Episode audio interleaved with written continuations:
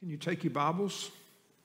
Let's talk to Jesus a little bit today and let's listen to him. We're going to start a new series today. We're going to be in the book of Matthew. We're in the Gospel of Matthew. We're going to start out there today. And uh, we're going to set up our time um, as we begin this new series, Our Father. Um, and if while you're turning there, if I were to ask you a question in reference to prayer, let's just say if I were to ask you the question, what is prayer? I'm assuming, this is just me assuming, that most of us in this room or listening to my voice would probably answer that question by saying something like this Prayer is talking to God. Is that a given? I mean, wouldn't you say that? Yeah, prayer is, prayer is talking to God. But I think what we're going to learn over these next several weeks as we look at prayer, that there's a lot more involved in prayer than just talking to God. And I think we're going to see that. It's a, it's a lot bigger than that.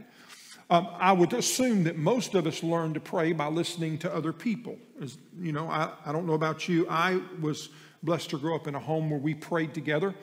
Um, and I not only heard prayer, participated in prayer in my home. I, I remember growing up in a church. I mean, I learned to pray listening to people. And at that moment in time, I learned at that season in life, there were some people that were better at praying than other people. Are you, are you with me? Some people prayed long prayers, and some people prayed short prayers. And I assumed that those people who prayed long prayers were better at those better at praying than those with short prayers. And I'm going to tell you a little story. I was laughing with my mom this past week when we were together. Uh, I had a sister, some of you know that, who had Down syndrome. Shay went to be with the Lord several years ago. She was in her 50s when she passed away. When, when she was younger, we were growing up, we would sit in the back a lot of times. When dad was in the choir, we would sit in the back because we never knew when Shay might have to go to the bathroom or something would take place. Or she was always very verbal. Pastor would ask a question, she'd, she'd answer him. You just never knew what might take place. But she'd like to sit in the back because as soon as the pastor said amen or whoever was praying said amen, she'd be at the back door wanting to shake people's hands and hug their necks. That was just the way it was. But I remember this, this one Sunday specifically, and, um, and, and where I grew up, in the culture that I grew up, it was customary, Dave, for the pastor to say, Brother Dave, why don't you just close us out in prayer this morning? And so, Brother Dave, whether or not he, you know, he'd stand up and he would pray. And I don't know if it was sort of rigged. I don't know if it was prearranged. And I don't know if that, but I can imagine some guys probably didn't come to church because they were afraid of Brother Bobby calling them out to pray at the end. You know, Ed, Brother Ed, would you please stand up and pray at the end of our service? Ed's like, I don't know about that. But I remember this one, this one Sunday, and it's just etched in my mind. I don't remember exactly who, but I remember the incident. And he asked this guy if he would pray. And so he began to pray, and he prayed, and he continued to pray, and he prayed some more and prayed a little bit longer, and he just kept continuing in praying. And finally, Shay stood up and she said, Amen. the congregation's response was just about like yours. It wasn't that loud, but you could hear it. And so it was time for him to stop. That's what we see. He prayed long enough. But you know, when we talk about prayer, how much of our prayer is consumed with asking God for things? We talk to God and we want to ask Him, I need, God, I need this and I need this, I need this to take place. Will you make sure you fix this? And, and, um, but why do we spend so much time asking God for stuff instead of thanking Him for all the blessings that we have? You know, I get it it's easy to it's easy to come before the Lord and ask Him, especially in the issues of sickness and family tensions and stress that's going on and things at work or whatever it may be. It's easy to, all right, God, I need some help. Will you help me? I get it. I understand that. Um, you know, we have a habit of losing things around our house. I don't lose things around my house, but other people in my house lose things. So during the Christmas holidays, we've lost a TV turner, a remote control, as some of you would say.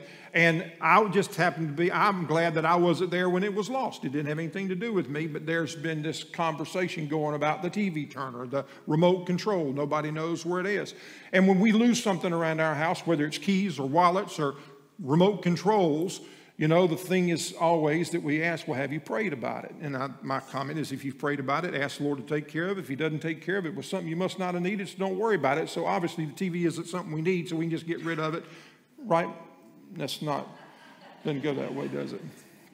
Anyway, well. Then again, some people may not pray. Um, Because some people maybe have prayed for something and you prayed for something really hard. You prayed for something that you really wanted. You prayed for something to happen.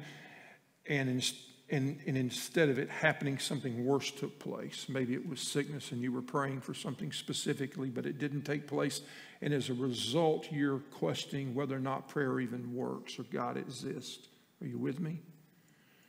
Or then maybe there's the issue of you just struggle to pray because you you wrestle because you, am I doing things right? I don't know how to pray. I was in a conversation yesterday with somebody. They said, I, I, I struggle. I don't even know if I know how to pray with tears rolling down their face. Hence our conversation today. I'm going to go back to the Word to see if Jesus had something that He could teach us in reference to this, this subject of prayer that would be helpful. And so here we are in Matthew chapter 6. Jesus is assembled with some of His disciples maybe some others that are, that are gathered and they're listening in, and the subject of prayer comes up. And, and this is what Jesus himself had to say about prayer. Okay, you ready to, to listen today? And so we're going to see some, okay, you don't do this, do this, and we're, we're going to see. And then Jesus is going to give us a, a pattern to pray that, that, that we can pray by. Um, and for us, this is, let me tell you where this goes. Some of you got this on the way in. There's a 31 day prayer God that we have created for us specifically. And this sort of kicks off 31 days of prayer, which will begin tomorrow. And uh, that we want to see how Jesus taught us to pray and see if we can implement this over these next 31 days. And so this is what Jesus had to say in Matthew chapter 6, verse 30, uh, verse 5 as we begin. And he begins by this when, when you pray, he didn't ask if you pray or ask the question, but he, he said, when you pray, now, when you look at the word prayer and you look at the word pray, that expression prayer, prayer is mentioned in 61, to 61 of the 66 books of the Bible that we find over 1,100 references to the expression of the word prayer. Um, and so prayer wasn't anything new. As a matter of fact, the, the first reference to prayer that we find in the scriptures goes back to Genesis chapter 4 when it said the, the Bible says that they called out to the Lord, they called out on the name of the Lord. And so Jesus, when beginning to teach them how to pray, he says, when you pray, don't, and here's one of these don'ts, don't, don't do what? Don't be like the hypocrites. Now, the word hypocrite isn't something I don't think I need to define for you because you sort of got in your mind what it, what it is, but I'll define it for you anyway. It means a pretender, it means an impostor, somebody on stage, an actor. And I would say this I don't think any one of us want, would like for somebody to say, Well, I know them, and let me tell you, they're a hypocrite. I don't think that we want somebody to describe us in that manner, right? I mean, maybe you've even used that word to describe somebody else before, but that's definitely not the way you want somebody to describe you as being a, a hypocrite. And Jesus went on to describe the actions of a hypocrite by saying this those who love to play, pray publicly on street corners and in the synagogues where people can see them. For Jesus to say this, obviously there was evidence that this had taken place before them. There were those that were doing just this. In that day and time, in our day and time, it may not be standing on the street corner, it may be a, a post that you make on social media. Are you with me? Just hang with me. And in referencing those that stand out on street corners to pray so others can see them, Jesus says, or he gives the implication that there's a reward when he says, I tell you the truth that there is a reward that they, that that is all the reward that they will ever get. And let's come back to that in just a second in reference to the rewards. But he goes on to say, but when you pray, here we are again, when you pray, and if you're like me, you've got lots of things to pray for, not only on behalf of yourself, but on behalf of others. And he says, when you pray, he gives these instructions do this go away by yourself shut the door behind you and pray to your Father in private. So don't do this. Don't be like a hypocrite. Don't pray out on the street corners in the public places. But he says, go away by yourself, shut the door behind you, pray to your Father in private. In other words, instead of prioritizing that which is out front, out front public prayer, being out in front of other people, what Jesus is saying is value your private time with God in the, behind the closed doors prioritize that. There's a picture, I think, maybe of Rolf and Sabine's prayer shack that they have on their property. And there, that prayer shack, it's a place that you can go and you can sit and be alone with the Lord. And there are prayer requests that people have written there over periods of time things that people are praying about, or it's a place for you to, to write on a card that you can put that up there and, and, and pray about specific things. It's a place that you can go in private. It's not public. It is a public place, but it's a private place that you can spend time with the Lord.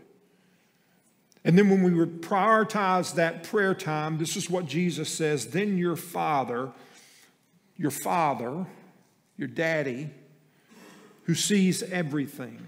That's really important. He sees everything.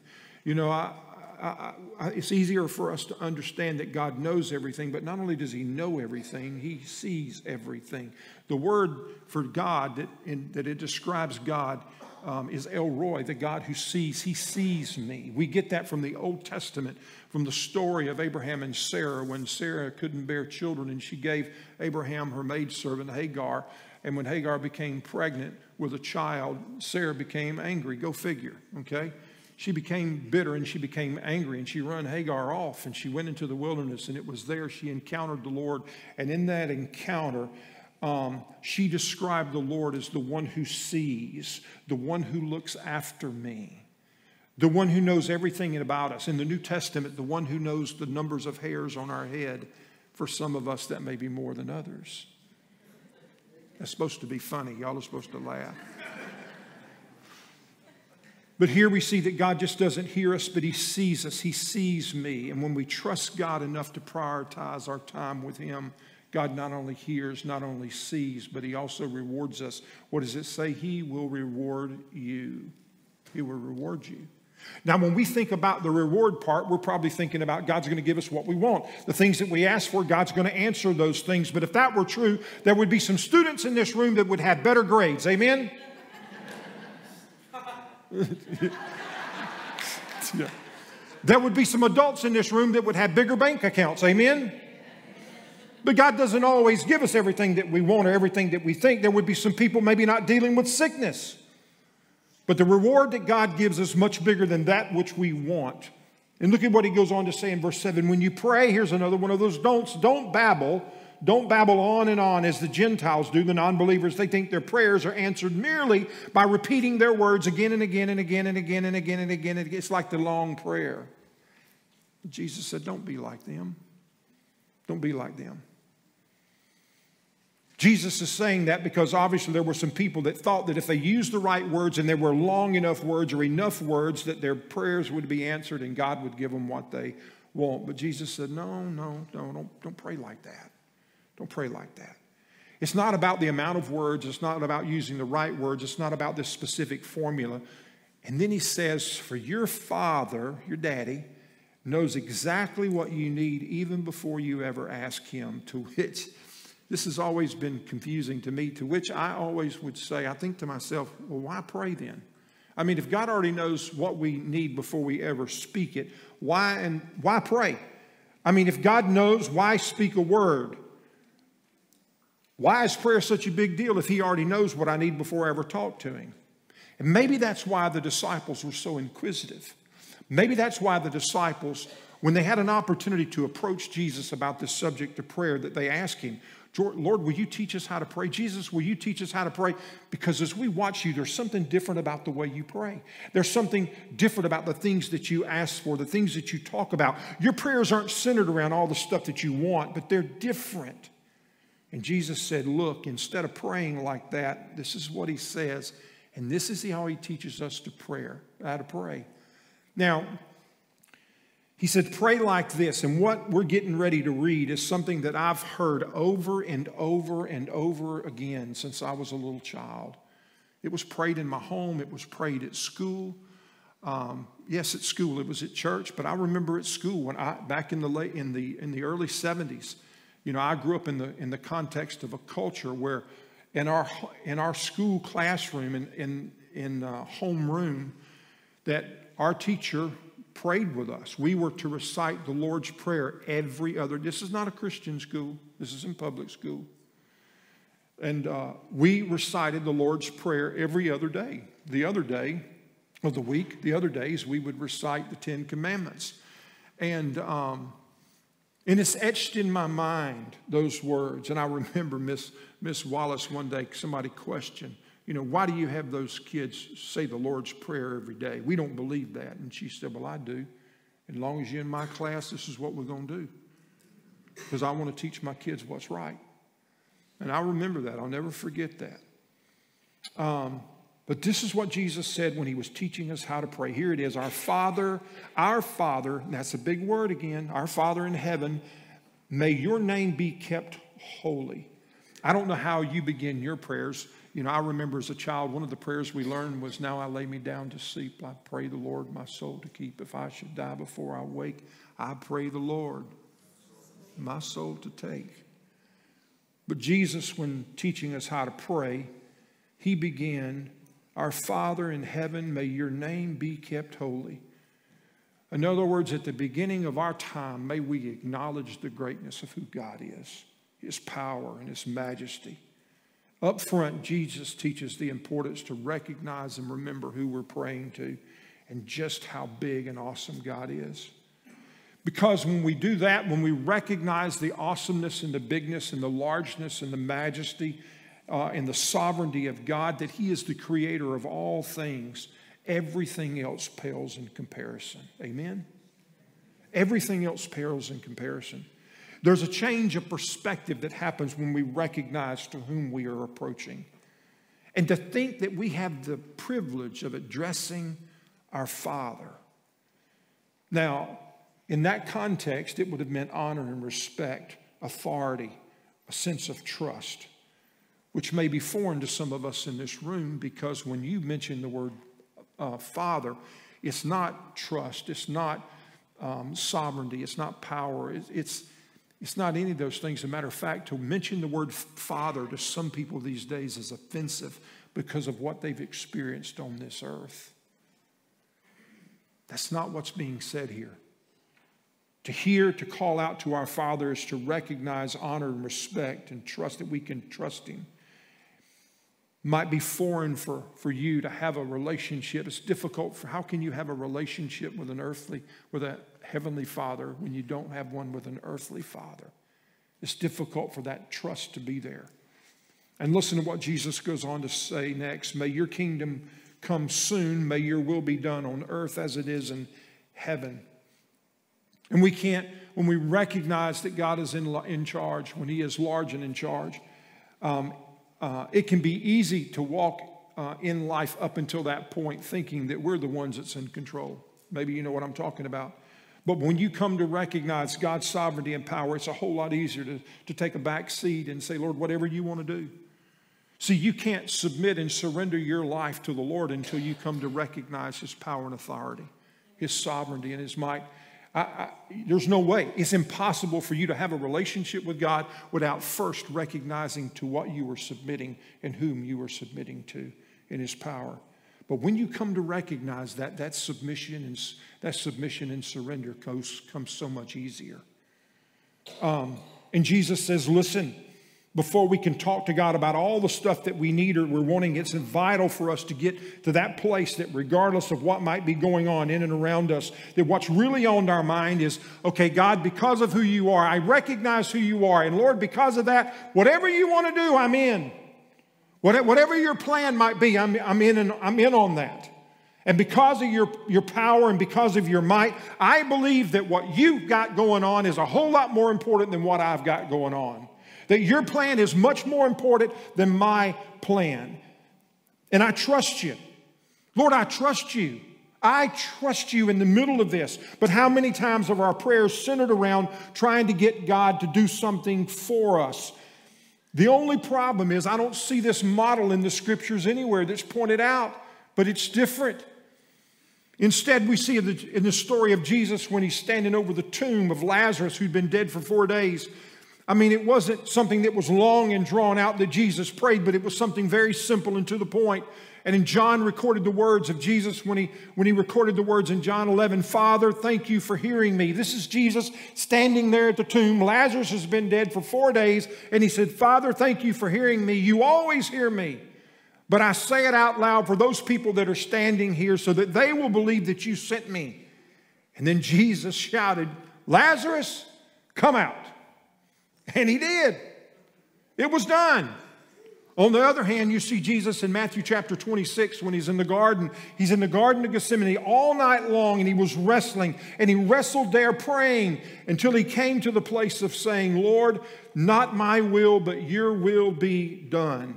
Which reminds me this morning of this that how many times of our prayers just a reminder that we are dependent on the Lord and that we are ready for action. But there are those times, there are those times when times are tough.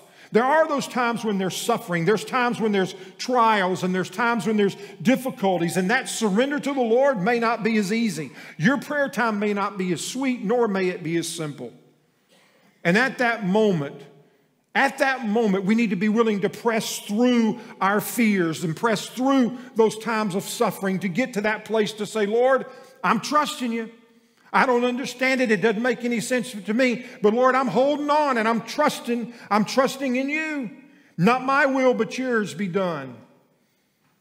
And I say that because I've been there in that place when it didn't make sense. I've been there when I've wrestled and I've struggled with the Lord.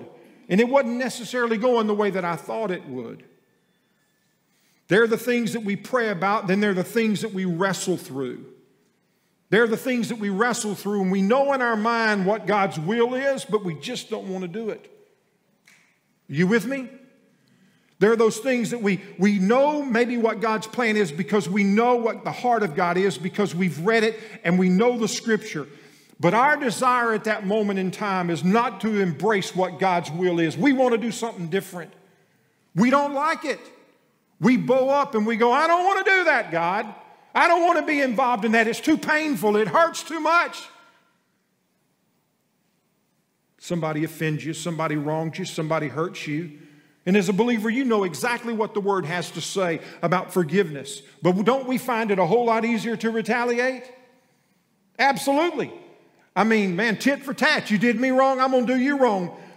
But what's the deciding factor to move us from where we are, what we feel like wanting to do, to maybe what we want to do, to what God's word said we should do, and being obedient to the Lord? To get to that place of saying, Lord, not my will, but I'm going to set it aside because your stuff is more important than my stuff.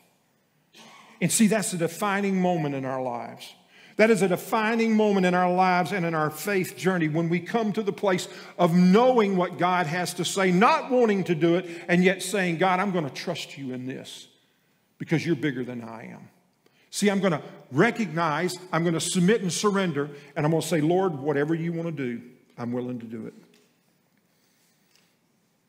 I think that Jesus is trying to teach us that our prayer time isn't just a time to remind us that God is in charge and, and, also a place of surrender, but it's also a decision time because the purpose of prayer, according to Jesus, is to re- realign our lives, our hearts, so that they parallel our Heavenly Father's.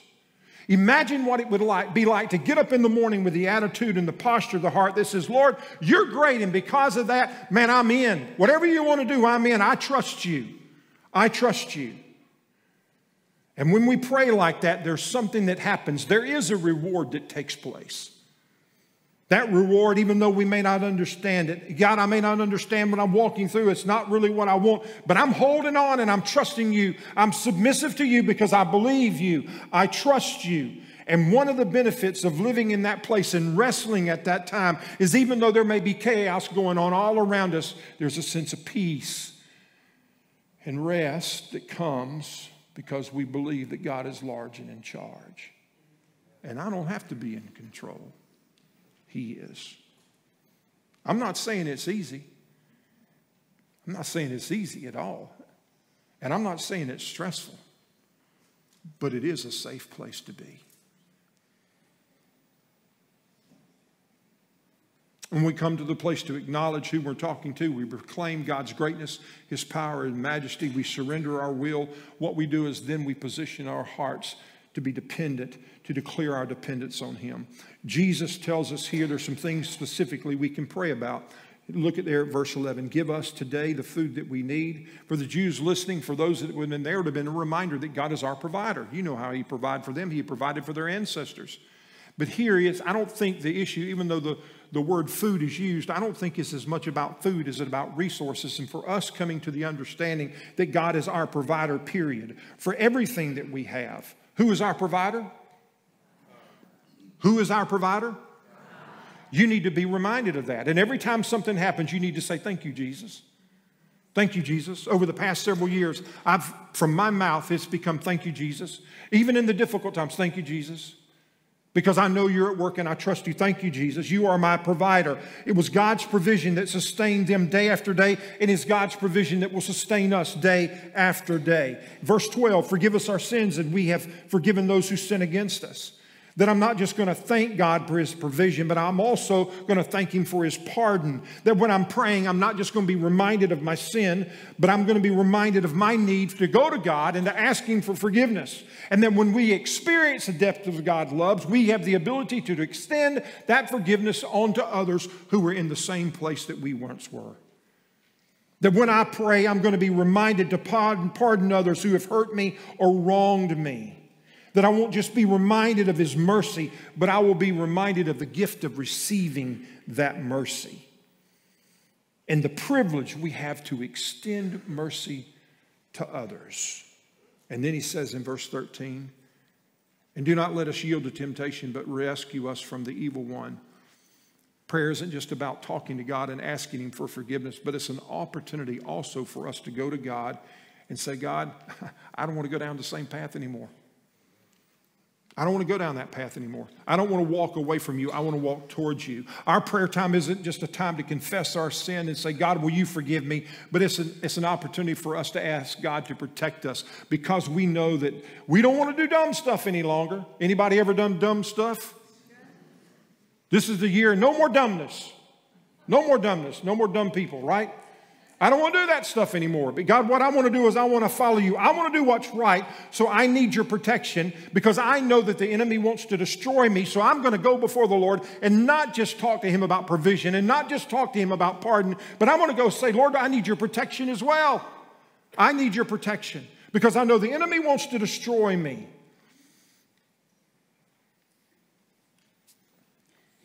If you want to continue walking down the same pathway, if you want to continue living a lifestyle of disobedience, why do you pray? No need in praying. Man, if that's the direction that you're heading, don't pray. It's not going to do you any good. Don't pray just because you get caught or because you're sorry for what you've done, but pray when you're tired of sinning. Amen? I need your help. And then finishing up, most of us have finished out, and you heard it earlier when you recited the Lord's Prayer For thine is the kingdom, the power, and the glory forever and ever. Amen. And we don't find that in the translations except for the King James Version. So, where did it come from? They believe that not in the early manuscripts, it was later mentioned, I think, a couple times in some later manuscripts. There's no proof why it's there, why it's not there, but mo- most theologians believe that it was placed there as like a doxology, like a period, like an exclamation point, like the ending. Because if you go and look, Jesus goes right into talking about forgiveness and fasting. Then what's, what's here, for thine is the kingdom, the power, and the glory forever and ever. Amen. Doesn't take away at all from what Jesus had to say, but it was almost like a reviewing of what Jesus had already said. And regardless if Jesus said it or not, doesn't take away anything, but it adds to the majesty of God. And it was an ending to Jesus teaching us how to pray. And so, if we were to go back and look and review what Jesus, how he taught us to pray, to recognize who we're praying to and the awesome power of God, and in recognizing that, it's a whole lot easier for us to submit and surrender our lives, saying, Lord, not my will, but yours be done. And then, thirdly, to declare our dependence on Him for everything, for, um, for everything, for our provision, for our pardon, as well as our protection. And here's the point the point of prayer it's not just a time for us to cry out to God and ask Him for help but it's a recognition of who's large and in charge. And because of that, I can surrender to Him. And as a result of that, I can trust Him. You know why? Because He's my daddy and He's trustworthy. He's trustworthy.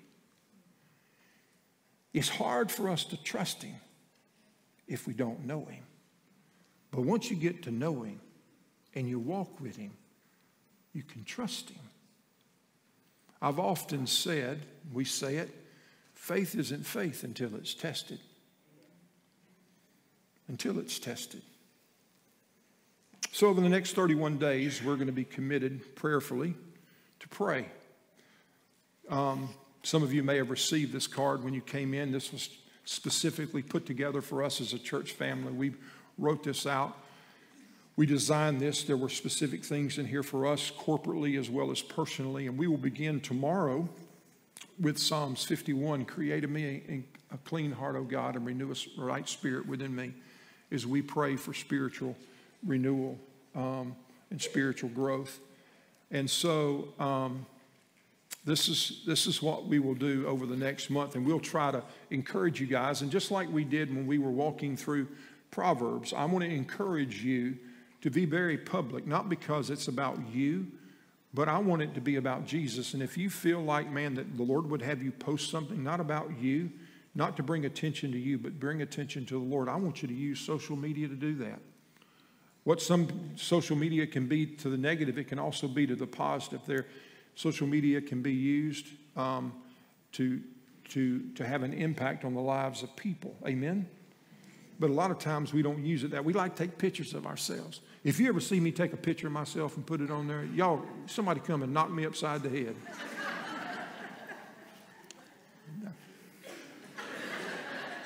I wonder how much time is spent taking pictures of ourselves, you know. My, my, I, me and my kids, we get on each other about that kind of stuff. But we gave you a pattern. I was talking to Caleb several months ago, and uh, we were talking about a class that he was in, and the pattern that they had given them, an acronym for prayer, um, was to pause, to rejoice, to ask, and to yield. And we've used that, Caleb. I used that based on our conversation. There's a lot of things we could do. I thought, well, that's new. We'll do that. Pause, take a moment to recognize who you're praying to, what you're praying for. Um, rejoice. How about spending some time thanking God for all the things He's already done? Ask Listen, it's not bad to ask. Man, you can go before the Lord and talk to Him about anything and everything. You know, you can have a relationship with your Father and you can have conversations about anything and everything, and you feel comfortable. You go before Him, and ask. But that last thing is yield. Be willing to yield to say, Lord, this is what I'm asking for, but whatever you want to do, it's your will be done, not mine. So, the next 31 days is an opportunity for us to join together corporately as well as individually and to pray, pray together to be focused and move ahead. I want to encourage you guys. There's some things that will be happening over the next couple of weeks. I shared with you the other day. This house should be coming down this week, um, so that you know. You may not know this. We have been without internet um, for the past week and a half since December the 22nd because the lines were cut and they've not been able to put it in yet. You need to thank our tech people from getting things up and running I mean, this happened right before our Christmas Eve services, and they did an incredible job trying to get things the way that we were. Drew, you and Paul, and all of you guys, man, thank you so much. if they're supposed to be putting in a temporary line this afternoon to help us because we have no internet down, uh, downstairs in the staff areas at all. So if you're trying to reach us, just know that. Give us a call. We'll try to communicate with you um, but things could be slow for the next couple of days. It depends on how long it takes them to get things up and running. Uh, there's a meeting this week about the renovations over here and what's going to be taking place on the second floor, and that'll start as soon as we can come up with a time schedule. But that's ready to go. Um, we will start back midweek on January the 10th, and on that, that 10th, youth and children will begin back. Uh, be in prayer for our college students. They leave this week. Um, our high school seniors and college students will be leaving to go to Passion. And then the following weekend after that, which is a week after, on the 14th, 13th, and 14th, we have high school students that are headed off to uh, the weekend conference. There's a lot of things happening. Pray for Michael and Chrissy and that team of adults as they're working. There's just a lot of stuff happening. But on the night that we begin back with men and women, um, We'll be given directions about where that's going to be taking place. Uh, we will start out with two weeks focusing on prayer, and then we'll get back into the book of John where we left off last time. Um, you, you may not be like Danielle cutting hair, who had an influence in Brian Bernier's life that would be open up a door for him to hear Jesus' voice. But I wonder over this next year whose life you're going to impact because they see Jesus in you. How will you be an instrument of God's peace over this next year so that someone else will come to know Christ? That that will be on your heart and mind over these next 365 days plus. Jesus, how are you using me to impact the lives of others? Because we don't have to go overseas to find people who don't know Christ. They're our next door neighbors. They're the people that we work with. They're the students that we go to school with. Kids, students, man, I challenge you, whether it's in college or high school or middle school or elementary, wherever you are, be a light for Jesus. Show me one kid that wants to live for Jesus, and I'll show you a school that can be changed. Show me one teacher that's willing to stand up and, and, be, and be what God's called him to be in the classroom and in, as an administrator, and I'll show you a, a, school that can be changed. Show me a business where a business owner or, or workers want to be worthy of their hire and they want to live as Jesus called us to live, and I'll show you a business. Show me that it can be changed. Show me a community where people want to live for Jesus, and I'll show you a community that will be changed and not just do church on Sunday morning. Are you with me? God's called us to penetrate the darkness, not to reside in it, but to, but to penetrate it. Father, I'm thankful for the privilege we have gathering in this space. I'm, pri- I'm privileged to be part of this community that's called Heritage. And Lord, there's a reason for our name. May we live up to that. May we understand the opportunity of impact that we have. Lord, as we gather to pray, may we be reminded of the points that we've talked about today. As we walk out these doors this morning, help us to understand the significant role that we play in being part of what you're doing in here and around us, not just around the world. Thank you for the generosity of this people. Lord, may we be excited about what you're doing and may we be listening for your footsteps around the world, God, as the gospel is penetrating the darkness. Bless us now as we go. And Lord, for the person that may be here today that doesn't know you, maybe, maybe today would be that day that they say, No more. I want to give my life to Jesus. And if, if that person is here today, Lord, I just ask today that they'll, they'll kneel, that they'll come to that place, that they'll whisper those words, or even shout to the top of their lungs, Jesus. I don't want to live this way anymore, but I want to give my life to you. I believe what you did for me, that you died on a cross for me.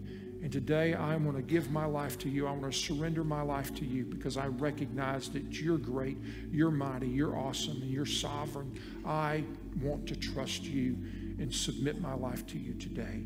And if there's someone here today that's listening to my voice this morning, before they leave this place, would they come to me and say, Sid, I want to give my life to Jesus? I want to give my life to Jesus. Bless us now as we leave. May we be committed to this time of prayer as we focus together over these next 31 days, as we listen for your voice and ask, How do you want us to respond in Jesus' name?